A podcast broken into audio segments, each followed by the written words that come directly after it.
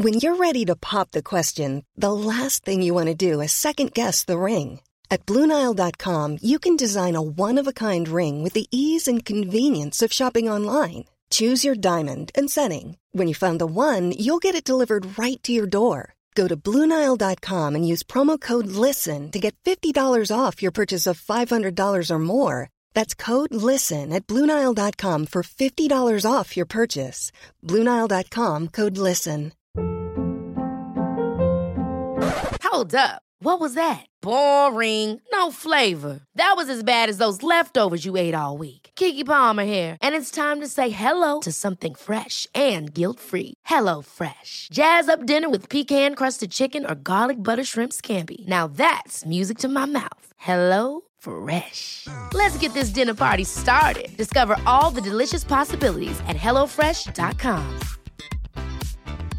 I'm Sandra, and I'm just the professional your small business was looking for. But you didn't hire me because you didn't use LinkedIn jobs. LinkedIn has professionals you can't find anywhere else, including those who aren't actively looking for a new job but might be open to the perfect role, like me.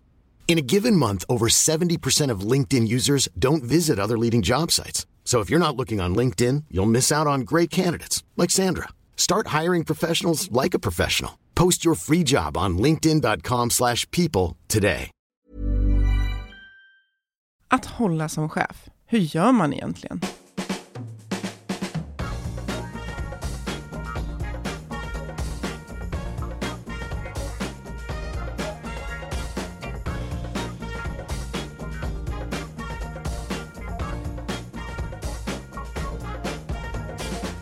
Det här är Health for Wealth, en podd om hälsa på jobbet. Trots att vi får det bättre och bättre mår många av oss bara sämre. Hur har det blivit så tokigt? Och hur kan vi använda vår arbetsvardag för att bygga både långsiktig hälsa och lönsamhet? Det tar vi reda på i den här podden. Och vi är Ann-Sofie Forsmark, jag driver företaget Formstark Resiliens. och Boel Stier, copywriter. Lyssna på oss för nya insikter varje vecka för dig som är chef, HR, ledare eller medarbetare. I veckan kom en nyhet från Unionen, eh, fackföreningen, Mm. som tillsammans med Vision eh, låtit Novus göra en undersökning bland chefer. Och där framkom att sju av tio är så stressade att de prioriterar medarbetarnas hälsa framför sin egen. Mm. Och eh, det var både som sagt privat sektor och offentlig sektor och chefer inom privat sektor, de stressas även i hög grad av mycket, eller mer av tillgänglighet, medan chefer i offentlig sektor mer stressas av för många medarbetare. Och det har vi ju pratat om förut. Ja, Mm. och eh, man har även sett att sjukfrånvaron bland chefer har ökat med 50 procent mellan 2014 och 2018. Och det här ska vi prata mer om idag, men vi vill först börja med lite mer positiv, eller ja, ja jo, Ja, men positiv, ja, jo det tycker jag ändå. Mm. Tips från vår, samarbet, vår samarbetspartner Twitch Health. De har funderat på det här med varför många företag skapar ja, det som kallas träningsrum eller gym och som sen bara står tomma. Ja, eller så är det bara de redan frälsta som går dit och då hade man lika gärna kunnat bjuda på, på något gymkort någonstans. Mm. Och det här är ju så himla synd för att intentionen är, är god. Träning vet vi får medarbetare att må bra, det ökar prestationen och det kan också hjälpa företag att vara en attraktiv arbetsgivare. Mm, men om man gör fel i ansats och utformning så missar man alla de här effekterna och ett vanligt misstag det är att man har ett isolerat fokus på företagsgymmet. Alltså när man bara fokuserar på vilket utbud man ska ha. Vilka Och- skivstänger. Ja, precis. Och då, då sker den interna marknadsföringen ofta bara nere i gymmet. Kanske sitter en notis fem klick bort någonstans på ett intranät och eh, på så vis så når man ju bara de som aktivt söker upp den här informationen. Ja, och för mig som jobbar med kommunikation kan jag säga att det där gäller väldigt mycket. Man gör en massa Mm. bra grejer men ingen hör talas om det. Det är Nej. så himla synd. Ja. En annan, ett annat klassiskt misstag som Twitch pekar ut det är det här att man ställer frågan att ansvara för det här företagsgymmet eller hälsocentret till någon anställd som redan tränar mycket. Och då är det inte ovanligt att den här personen räcker upp handen men har den personen tid, kunskap, engagemang? Frågetecken. Mm. Inte alltid. Nej. Och eh, klassisk fallgrop är ju också att man har eh, höga förväntningar men låg ambitionsnivå. Till exempel, vi har ett gym i källaren. Apparaterna är gamla, men de duger gott. Dessutom är det inte så många som går dit. Det finns ingen anledning att renovera. Ja, vi satte upp en lapp i hissen, det var ändå ingen som kom och så vidare. Ja, man fastnar i någon sån här negativ spiral. Mm. Ja. Mm, Twitch har förstås en massa bra tips och många år, närmare 20 års erfarenhet av att göra sånt här. Skapa, bygga och även kommunicera och se till att eh, gym, hälsocenter blir framgångsrika. Och det handlar väldigt mycket om att förstå medarbetarnas nuläge och behov istället för att utgå ifrån att, eh, ja, vad man tror. Mm. Och ta hjälp av eh, både interna och externa partnerskap där eh, de senare, alltså de externa partnerna, de behöver ju vara experter på det här specifika området och där kan jag verkligen hålla med att man ska ta hjälp. Och eh, också försöka låta företagsgymmet gå i linje med företagets värderingar och syn på kvalitet så att det inte sticker ut som någon sorts sidospår. Nej, och sen inte bara byggare för de redan frälsta, utan mm. ja, det hänger ihop med första punkten, ta reda på vad som skulle passa medarbetarna. Mm. Och så är det här med att kommunicera då, kommunicera på många plan, mm. ofta mycket och på, på flera liksom, nivåer i organisationen. Mm.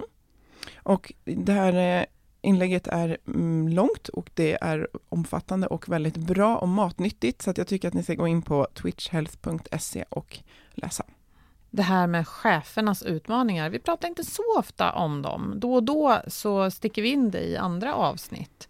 Men eh, jag kan ofta tänka själv att vi sitter här och snackar om grejer och så pekar vi på chefer och ledare och säger det här måste de ta hand om. Mm. Men vad händer sen då när de får en massa grejer i knät? Mm. Och det ja. har vi varit inne på också, att eh, eh, man pratar mycket om att det kan vara ett bristande ledarskap, men det kan väldigt ofta handla om att cheferna har de godaste intentioner, men inte har förutsättningar för att eh, för att göra ett gott jobb. Mm. Eh, det är faktiskt ganska vanligt. Här, jag måste bara sticka in, det är ända sedan vårt avsnitt ett för tre år sedan, mm. när vi hade Jon Persson här som sa att man måste ha utrymme i kalendern för att vara chef. Och då menade han byggarrelationer. Ja, precis. Mm. Och eh, den här undersökningen som vi tar avstamp i idag, det handlar om att man intervjuat 1500 chefer då i både privat och offentlig sektor. Eh, och här ser man också att varannan chef känner sig generellt stressad under en vanlig arbetsvecka och ofta då till följd av för många arbetsuppgifter. Eh, och eh, många av de här stressade cheferna, de saknar möjligheten att återhämta sig och skapa en balanserad arbetssituation för sig själva. Och en av fyra svarar att de kan inte vara en av fyra svarar att de kan vara hemma när de är sjuka och eh, värst är situationen för chefer i kommuner och regioner där tre av fyra svarar att de helt eller delvis ja, prioriterar det medarbetarnas arbetssituation före sin egen. Och det är den här gamla klassikern med gas, eh, syrgasmasken i flygplanet, att du måste sätta på dig den själv innan du kan hjälpa ett barn eller någon annan person. Mm. Och samtidigt så, så ser man just det här att när ett närvarande ledarskap, när chefer har tid och att se och coacha sina medarbetare, det är det som kan vara en avgörande faktor för att ha en frisk arbetsplats. Mm. Eh, och jag jobbar ju mycket med det här nu med faktiskt en utbildning som handlar om att skapa förutsättningar för balans och hållbar prestation. För just så, chefer? Ja, mm. precis, därför att det är så otroligt eh, avgörande. Och någonting som jag verkligen tänker på, det, jag menar, det, om man man tittar på de här siffrorna, de, de stämmer ju också överens lite med hur det ser ut i samhället i stort. Menar om den psykiska ohälsan ökar bland människor så är det klart att den ökar bland chefer, för chefer är, chefer är människor, människor framförallt. Och de är också framförallt i första hand medarbetare. Och sen har man ett eh, tilläggsuppdrag som är att man är ledare. Mm. Och eh, den typen av verksamheter som de flesta har nu, alltså att leda verksamhet, det är inte att tala om för människor hur de ska skruva på apparater, utan det handlar om att leda människor som ska i sig vara eh, autonoma och skapa goda relationer. Alltså det är att leda människor och det är ju inte alls speciellt lätt. Det är mm. ju det mest irrationella varelser jag känner till i alla fall. Man måste hantera mycket oförutsägbarhet. Ja, och det handlar också väldigt mycket om, om man tittar på det här, att vår värld beskrivs med det här eh, begreppet VUCA, alltså volatil, osäker, komplex och motsägelsefull. Så handlar ledarskapet ju jättemycket om att skapa lugn och tillit och förutsättningar för att fatta kloka beslut när vi inte riktigt vet vad som händer, när det känns som det är ständig förändring hela tiden. Men om jag nu säger att, vi låtsas att jag har precis fått mitt första chefsuppdrag, jag känner mig eh, glad och eh, vad ska jag säga, sedd och sugen på att ta tag i det här. Var, men också lite rädd för att jag ser de här riskerna. Vad ska jag tänka när jag kliver in i den här nya rollen? Vad skulle du tycka att jag skulle utrusta mig med för att bli bra? Ja, då kommer vi egentligen in på de tre områden som jag tänkte att vi skulle försöka prata om idag. Eh, och det är just att du behöver ju eh, du behöver ju ta, om man tänker så här, just att när du kommer in, om man tänker bokstavligt talat, Boel kommer in på morgonen på jobbet, Mm. så är det bra om Boel har tagit hand om sig utanför jobbet, för det är stöttande faktorer. Så att jag har sovit och inte är bakis. Ja, men lite så, alltså att du har så här, haft tid att umgås med din familj, haft tid att utöva dina fritidsintressen, att du har med dig någonting bra att äta eller har en plan för det under dagen och att det, eh, så de bitarna är väldigt tydliga. Och sen är det också väldigt, väldigt eh, viktigt med vilka relationer du har och att det, det är väldigt tydligt vilka stöd du har. Men vi kan gå in med dem, på dem lite mer i detalj, för att det är också så att som chef så blir du, eh, och det här pratade vi om med Marie Åsberg, Åsberg. att och hon, Hon är beskrev, professor ja, och- även den som myntade utmattningsbegreppet. Va? ja, precis, 2005 eller när det var. Mm. Eh, och hon beskriver också att du, du helt plötsligt så kommer du in och är chef, så har jag det har blivit ett litet mellanrum mellan dig och mig, för nu är du chef och det betyder att du behöver, Jag blir av med mina den, ja. kompisar lite grann. ja, och sen kommer också den här eh, organisatorisk och social arbetsmiljö, den här, den här föreskriften kommer in här. Som faktiskt är en lag. Det är en lag och Mm. där står det ju att eh, arbetsgivare ska, alltså vi ska, och det är ofta cheferna som får ta den rollen, att uppmärksamma hög arbetsbelastning och kunna reglera det. Så det är ju ett väldigt stort eh, ansvar som vilar på dig som chef. Mm. Eh, och det gäller ju verkligen då att för att axla det ansvaret, för att det ska kännas som en liksom, spännande utmaning, så behöver du jättemycket verktygslåda och stöd och resurser för att vara chef. Får jag fråga en sak? För då tänker jag att innan jag kan gå in och se att jag har de här bitarna på plats, alltså min sömn och det här, det är klart, det kan jag fixa.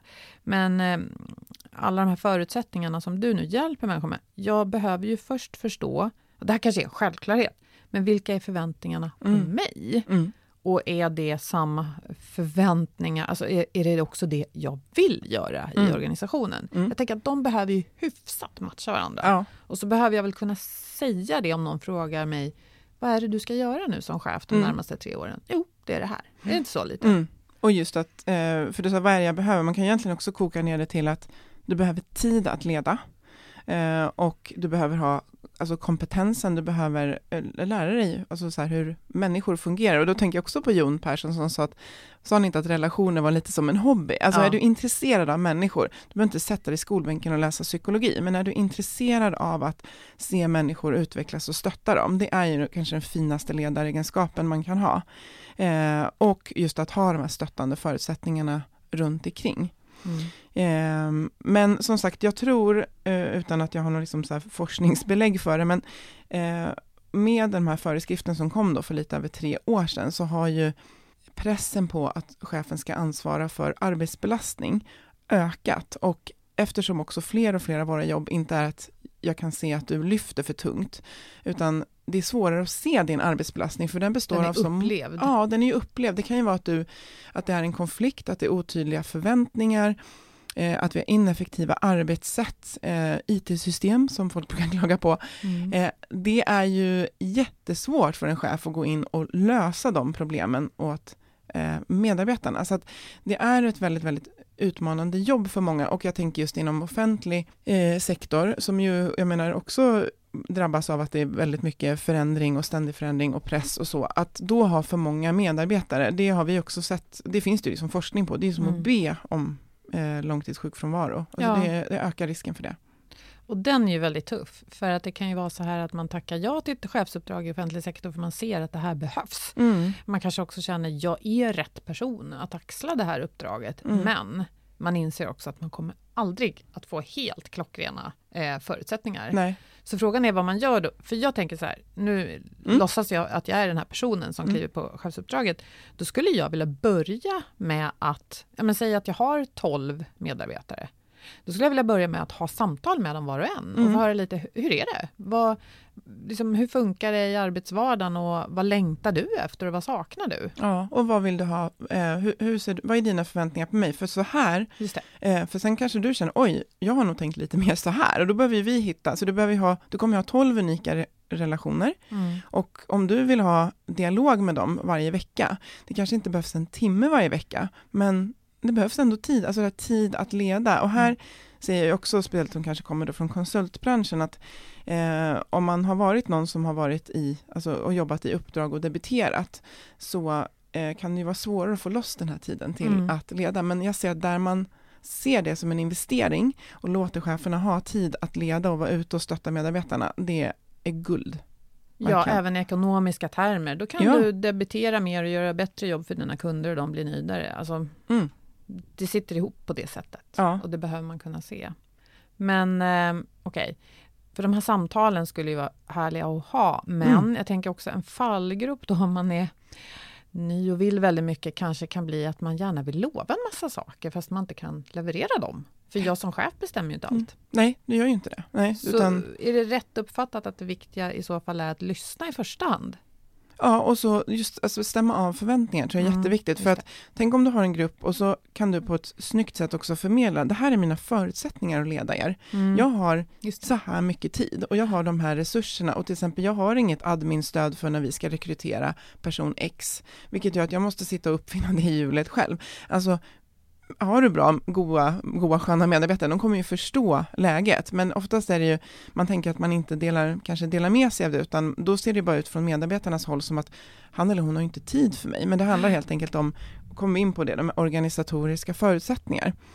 Eh, för de jag tänker, det finns inga quick fixes i det här. Och om det är någon chef som lyssnar så hoppas jag i alla fall att vi kan skicka med någonting som man känner att men det här kan jag faktiskt göra imorgon redan eller redan idag. Mm. Eh, någonting som jag ska gå in i ett möte nu och jag kan faktiskt börja det på det här sättet och det är ett sätt att stötta min hållbarhet eh, men det stöttar faktiskt även dina medarbetare vilket vi ska komma in på. Men Mm. det som, som verkligen påverkar det är ju de organisatoriska förutsättningarna och då är ju den första eh, hur många jag leder. Mm. Och att förstå att om jag också vet att Boel är chef över mig och 30 till, eh, alltså det gör inte att jag blir nöjdare med min relation till dig, men jag kommer förstå att det är inte konstigt om hon inte har hört av sig eller inte Är så närvarande som jag skulle önska. Nej, att dörren är inte öppet in på hennes kontor för hon, ja, så lite så. Men sen också eh, vilka, att man har stöd i de processerna som berör en chef och då, vi tar rekrytering som exempel. Mm. Eh, där kan det ju vara att eh, det är jag måste få intervjua för att det är jag som ska ta in en person i min grupp. Så, men jag kan ju få avlastning med mycket av de administrativa processerna runt det så att jag som chef kan lägga krut på det som är värdeskapande i min chefsroll, vilket är att jag träffar dig och känner ja men vi kan jobba ihop och du kommer funka med de andra.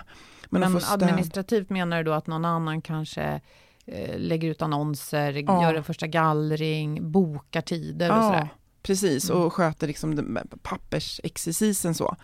Eh, och det kan ju också vara samma sak vid till exempel rehabilitering. Det. Att det är ju jätteviktigt, ser man ju då till exempel, att om du blir sjuk i utmattning till exempel, att, eh, att, att vi kan höras väldigt snabbt, men att jag får stöd ofta då av kanske HR, eh, som kan hjälpa mig med processen och runt att det här meckiga kanske med Försäkringskassan och det här. Så att, Mm. eh, jag också, det har vi också läst i några exempel, att chefen hamnar i att det är en dator som går sönder och så ska en chef springa med det. Alltså, Mm. Eh, om, man, om man har svårt att få tid till att leda, för det är ju just det här att vara närvarande som man ser är värdeskapande.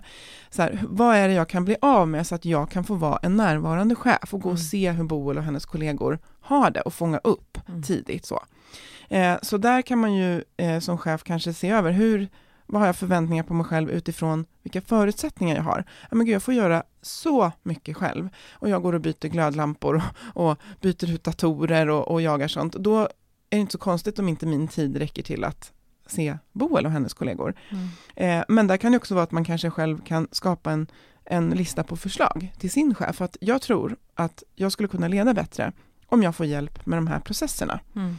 Så att, att eh, kartlägga vad man har för organisatoriskt stöd och vad man saknar, det är det första. Mm. Eh, och det leder ganska naturligt in på det andra, att eh, det finns något som kallas för safe space. Så det handlar jättemycket om att chefer behöver få gå och vara någonstans där man inte går runt och är chef och alla tittar hur jag gör. Mm. Eh, och ibland kan det vara, vi pratade om det lite innan, att det är bra att vara god vän med klassföräldrar, för att de förstår exakt samma situation som vi har. Och det är precis så att ibland kan det vara att det är inte min make eller min vän eller min fru, utan det är en annan chef som förstår precis vad det är jag pratar om. Att man Mm. har andra chefer som man kan bolla med, som också förstår, ja men jag förstår för jag är ju också chef. Och den här sortens nätverk kan man ju tänka sig att man bygger på större företag. Ja, Och är man på ett litet företag och kanske helt ensam chef, då kan man nog söka Mm, sådana. Eller skapa dem själv. ja. Kan ju vara någon som man en chef som man ser upp till. Eh, men, ett mentorskap? Ja, kanske? precis, men någon som man, men får jag bolla en sak med dig? Liksom. Mm. Och det kan ju verkligen vara att man bara sätter, att man har regelbundna stunder om man är på samma företag till exempel, vi tar den här torsdagsfikan kanske varannan vecka och ibland kanske jag kommer med big bag of shit som jag måste ta upp med dig mm. och någon annan gång kommer jag bara berätta, vet du vad, jag testade en grej som funkade bra, mm. jag vill mm. dela med mig av det och ibland kanske vi kan sitta och fika och prata om någon tv-serie. Mm. Men att man skapar de forumen, för det mm. betyder så mycket och där tänker jag också att man kan också bolla sina, hur man ser på sina organisatoriska förutsättningar med varandra. För det kan ju hända att du och jag är chefer på samma företag och du har kartlagt dina lite annorlunda och jag har inte tänkt på att det där är ju faktiskt en tillgång, ett stöd som finns som inte jag har tänkt på. Just det. Mm. Och det var väl också något som Marie Åsberg nämnde, att den här typen av nätverk eller sammanhang behöver man skapa för framförallt för nya chefer. Ja, absolut. Och har man varit chef länge så kanske ett sådant nätverk finns. Ja, mm. man har liksom skapat det. Men eh, så första punkten, just det här med organisatoriska förutsättningar och eh, stöd från andra chefer, att hitta någon. Mm. Eh, jag tror vi alla kan relatera till det, att bara kunna ha någon och man får liksom bara höra av sig till. Där man inte behöver så dra hela bakgrunden utan mm. bara nu har det hänt det här och jag måste bara få Man får ventilera. säga som det är och som det känns. Mm, och bolla. Mm. mm. Och det bör man då få göra på arbetstid. Tänker jag. Absolut, mm. Jätte, jätteviktigt.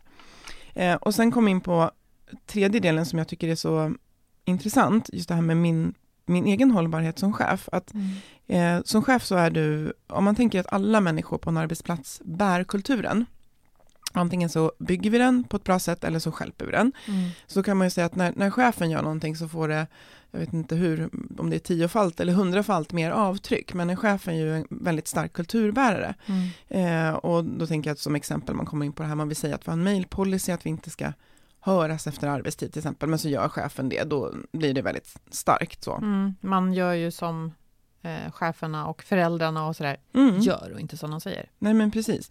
Och då tänker jag också att som chef så har man ju förmodligen rekryterats eh, för, alltså förhoppningsvis för sin intresse för som sagt att se och utveckla medarbetare, men kanske också för att man är väldigt duktig på den verksamhet som vi bedriver. Mm. Men man har gissningsvis inte rekryterats för att man är väldigt duktig på personlig hållbarhet, hälsa, och, utan här kan man verkligen som chef bjuda in sin grupp till att prata om hur kan vi göra det här tillsammans? Hur kan vi hjälpas åt att vara hållbara? För det behöver inte vara din expertis. Alltså du har inte en hälsocoachutbildning, du är inte sömnexpert, hjärnexpert, eh, Franklin Coes sju, vad är det, effektiv, alltså du behöver inte vara expert på det. Här kan du vara facilitator som chef och säga så här, hörni, jag skulle behöva bli bättre på eh, hur jag hanterar min mobil på möten. Jag skulle behöva bli bättre på att stänga av jobbet efter kontorstid. Och jag skulle behöva bli bättre på att ta pauser under dagen. Och jag är inte expert på det här. Kan vi hjälpas åt? Mm. Och snacka om att låta medarbetarna, om man tittar på motivationsteori, alltså få vara eh, delaktiga, få känna sig kompetenta och att vi samskapar. Mm. Så här tycker jag som chef att man verkligen kan bjussa på att det här är ju inte mitt expertområde. Jag blev ju inte chef på grund av det här. Nej, och eh, dessutom är ju det en del av sånt som förändras väldigt snabbt. Ja. Så att hur ska vi kunna lära oss där om vi inte hjälps åt? Nej. Att anpassa sig till en ny tid helt enkelt. Nej, precis. Och jag tänker, ska jag skjuta in där mm. också, ett avsnitt vi gjorde mm, som heter eh, chefshälsa Eh, de ökade hälsan med mm. 300 procent, mm. något sånt där är mm. rubriken. Mm. Det handlade väldigt mycket, det var ett exempel från en hemtjänstenhet i Halmstad. Halmstad. Mm, Josefin Gren. Mm. Ja, och det handlade ju just om att hälsoarbetet inte leddes av någon expert, Nej. utan att chefen tog stafettpinnen mm. och sa nu ska vi hjälpas åt med det här. Ja. De fick hjälp först, och, och sen, precis. Och att Eh, precis, för det som får dig som mår bra som chef är ju samma sak som får dina medarbetare att må bra. Så eh, som sagt, jag gillar inte quick fixes, men jag tänker att jag skulle så himla gärna vilja skicka med någonting som, man, som jag bygger jättemycket i den här utbildningen jag håller, är ju att, jag säger alltid det, du får inte mer tid för att du får en bra idé. Du får inte mer tid för att du helt plötsligt vill ta mer hand om din hälsa, utan det behöver ske där du är. Och mm. tänk om du gör något för dig själv och samtidigt så gör du någonting för dina medarbetare. Det är verkligen win-win. Eh, men just att vara öppen med sin strävan, eh, och det har vi pratat lite om tidigare, att eh, vara tydlig med när du är ledig, för att då har du också kommunicerat att du är ledig och så märkte du att det togs i god jord, då kanske det är lättare just att stänga av och vara ledig. Så att om Eh. du, du visar att du verkligen är ledig på helgen, att Mm. förstår medarbetarna att det förväntas att man ska vara ledig och ta Ja. hand om sig. Ja, och, du, så.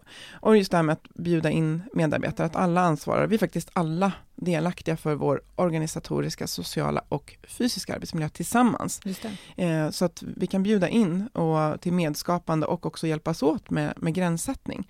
Att, Jag tänker att där kan man ju bland annat diskutera som vi hade Sandra Jönsson från Wellbify här. De har ett KASAM-test Ja. på sin webb som Mm. man kan ta upp och göra och, och diskutera resultaten utan att helt dela dem.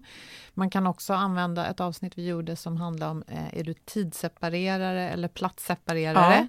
Mm. Lite så här, hur ser det ut när du sätter egna gränser Mm. mellan jobb och fritid? och hur vill du ha det? Ja, Mm. bara ta upp till diskussion Mm. utan att styra så mycket. Ja, med gruppen så kan man ta upp dem och prata om hur skulle vi vilja ha det, hur, hur är det? Eh, och sen tänker jag också mycket på det där att skapa förutsättningar för att fatta kloka beslut. Och nu pekar jag fram på huvudet här i frontalloben. Att låta, eh, för att om, om du är stressad, då kommer det också smitta av sig i rummet oavsett du vill eller inte på ett möte. Så att kan du hitta ett sätt att bara försöka vara lugn i mötet så smittar det av sig på dina medarbetare som i sin tur smittar av sig på dig. Mm. Och eh, just att bara hur man inleder ett möte, att liksom fråga hur det känns, hur har veckan varit, kan du beskriva med tre ord? Att försöka skapa och mata ökad tillit i gruppen.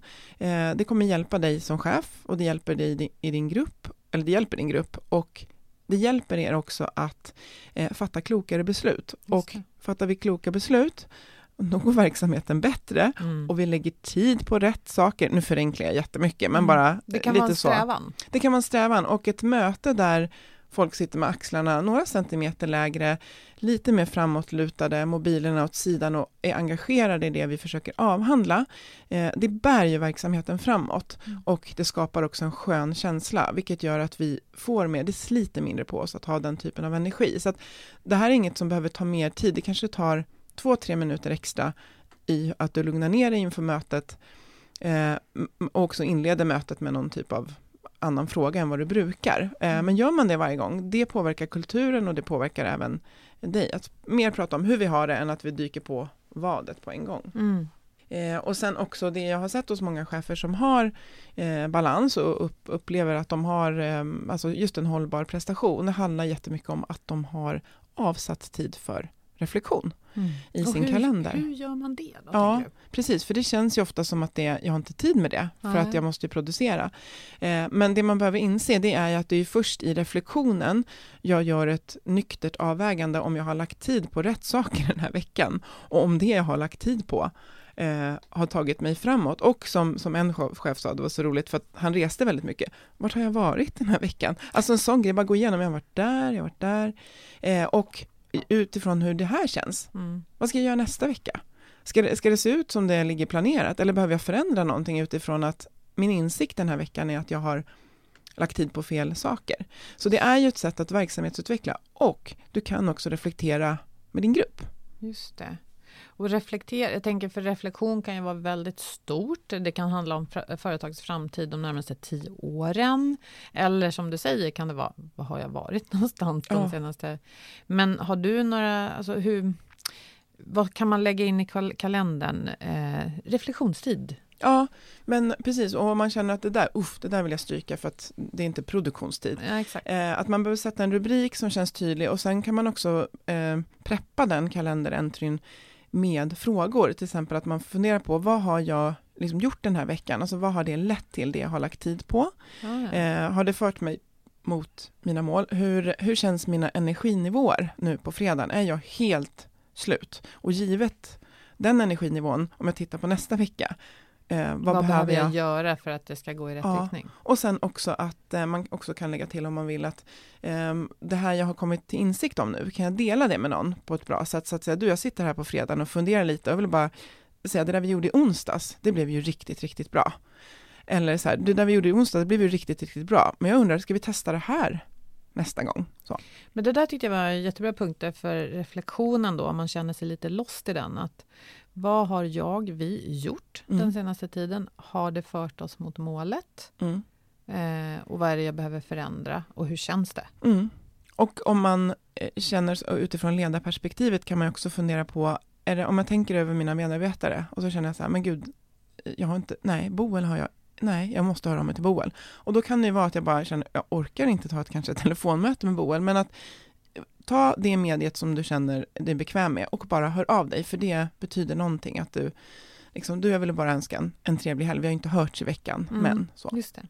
Men i slutändan, för att öka sin hållbarhet som chef, så handlar det om, alltså vi kan efterfråga ökade organisatoriska förutsättningar och stöd. Eh, och vi kan försöka utveckla ett nätverk där vi har stöd. Men allting handlar ju om en beteendeförändring av, av något slag som ska Mm. till. Och om den är att du drar iväg ett mejl till din chef och säger, jag vill ta ett möte för jag behöver prata om mina förutsättningar. Eller jag hör av mig till någon chef som jag kanske har träffat på någon kurs jag var på och kände, du jag kände att ja, men jag tyckte det var intressant det du sa, kan inte vi ta en lunch, kanske kan vi ha utbyte av varandra. Alltså, mm. Eller att det är att jag bara av, avslutar veckan med att kommunicera med mina medarbetare att jag eh, känner att jag verkligen behöver vara helt ledig i helgen eller eh, gå tidigare idag för att jag ska kunna vara riktigt alert imorgon. För att du kommunicerar att du tar hand om dig själv, eh, det är liksom win-win, för det kommunicerar också till dina medarbetare att det är viktigt att ta hand om sig. Mm. Så att man behöver inte tänka att det är så två olika grejer. Jag ska ta hand om mig, jag ska ta hand om mina medarbetare. För när Ta du tar hand om dig så tar du också hand om de andra. Ja, och om du kommunicerar att du gör det så Mm. bygger det också den värderingen och den kulturen i organisationen bit för bit för bit. Ja, men jag måste bara få flika in där att det här att dela hur man tar hand om sig själv, det kanske inte, tänker jag, är att säga så här, här sitter jag och sippar på min gröna smoothie efter ett gymbesök och det känns så bra för nu har jag tagit hand om hälsan. Ja, Nej, nej, utan för det här hur man tränar och äter, Ja, det kanske man kan hålla lite lågt och snarare förklara att men jag försöker ta hand om mig, träffa människor jag gillar, göra saker jag tycker om och, och sova bra. Liksom. ja. Man kan ju bjussa på exempel, där kan man ju gå bordet runt liksom, med medarbetarna, men att man kan säga, hur, ja, har ni hittat något sätt där ni liksom lugnar ner efter jobbet? Och så kan folk få berätta, har ni hittat ett sätt där ni eh, inte prioriterar bort att träffa vänner, utan förstår att det är en viktig del i att prestera på jobbet. Men eh, just det här att, att faktiskt ta hand om dig själv som chef och att kan du förmedla att du gör det, då, då det är ganska, om man ska vara tidseffektiv, det är ett tidseffektivt sätt att ta hand om din hållbarhet eh, och att också bjuda in att ta hand om medarbetarnas eh, arbetsbelastning eh, på ett liksom väldigt Smart. enkelt sätt. Ja, Mm. och som sagt, vi försöker absolut inte förenkla de utmaningarna som chefer har, men eh, det kommer kanske behöva till lite större förändringar för många som inte har en hållbar ledarsituation. Men det finns alltid saker man kan göra här och nu och imorgon och i nästa möte som i alla fall liksom tippar pendeln liksom åt rätt Ta håll. ett steg på vägen. Ja, precis. Det är väl jätteskönt och jag tänker att om jag nu återigen låtsas att jag är den här personen som ska tillträda en chefsposition så måste jag säga att det kändes väldigt skönt och betryggande att höra det du sa här i avsnittet. Lite att hålla, hålla sig i, något att hålla sig i när det blåser helt enkelt. Mm. Men eh, jag, som en avslutande reflektion, så märker jag verkligen att eh, det är eh, tryck och intresse på det här, därför att eh, det är inte lätt att vara hållbar, för det finns så mycket att göra och det är så mycket som pågår och det är så mycket upplevd förändring. Och det Mm. kan i sig bli en stressfaktor att nu Ja. ska vi vara så hållbara så man Mm. måste vara lite varsam där. Det är precis som med hälsobegreppet. Vi kan Mm. liksom hälsa oss in i någon slags sjukdom. Oh ja, prestationshälsa. Mm. Eh, men att vi faktiskt behöver lägga mer fokus på hur vi skapar förutsättningar att parera eh, ständig förändring och eh, snabb utveckling. Alltså, det, det är det vi behöver lägga mer krut på och skapa verktyg och rutiner för. Och där blir cheferna helt avgörande och det är det vi ser i den här rapporten att det, det brister där. Mm. Det behövs mer av det. Mm. Och fler, Mm. fler och bättre förutsättningar kan man säga. Mm. Tack så mycket Ann-Sofie för att du delade med dig av dina klokskaper. Tack själv Boel. Mm. Och eh, ta hand om er där ute, chef eller inte. ja. Eh, och vi vill tacka våra samarbetspartner Twitch Health och Berggren Lahti för den här produktionen. Ni får jättegärna berätta hur ni har det. Hur mår din chef eller hur mår du om Mm. du är chef? Du kan mejla till oss, du hittar vår mejladress på healthforwealth.se. Du Mm. kan också jättegärna skriva något i sociala medier, på LinkedIn, Facebook. Ta hand om varandra. Ta hand om er. Hej! Hej då!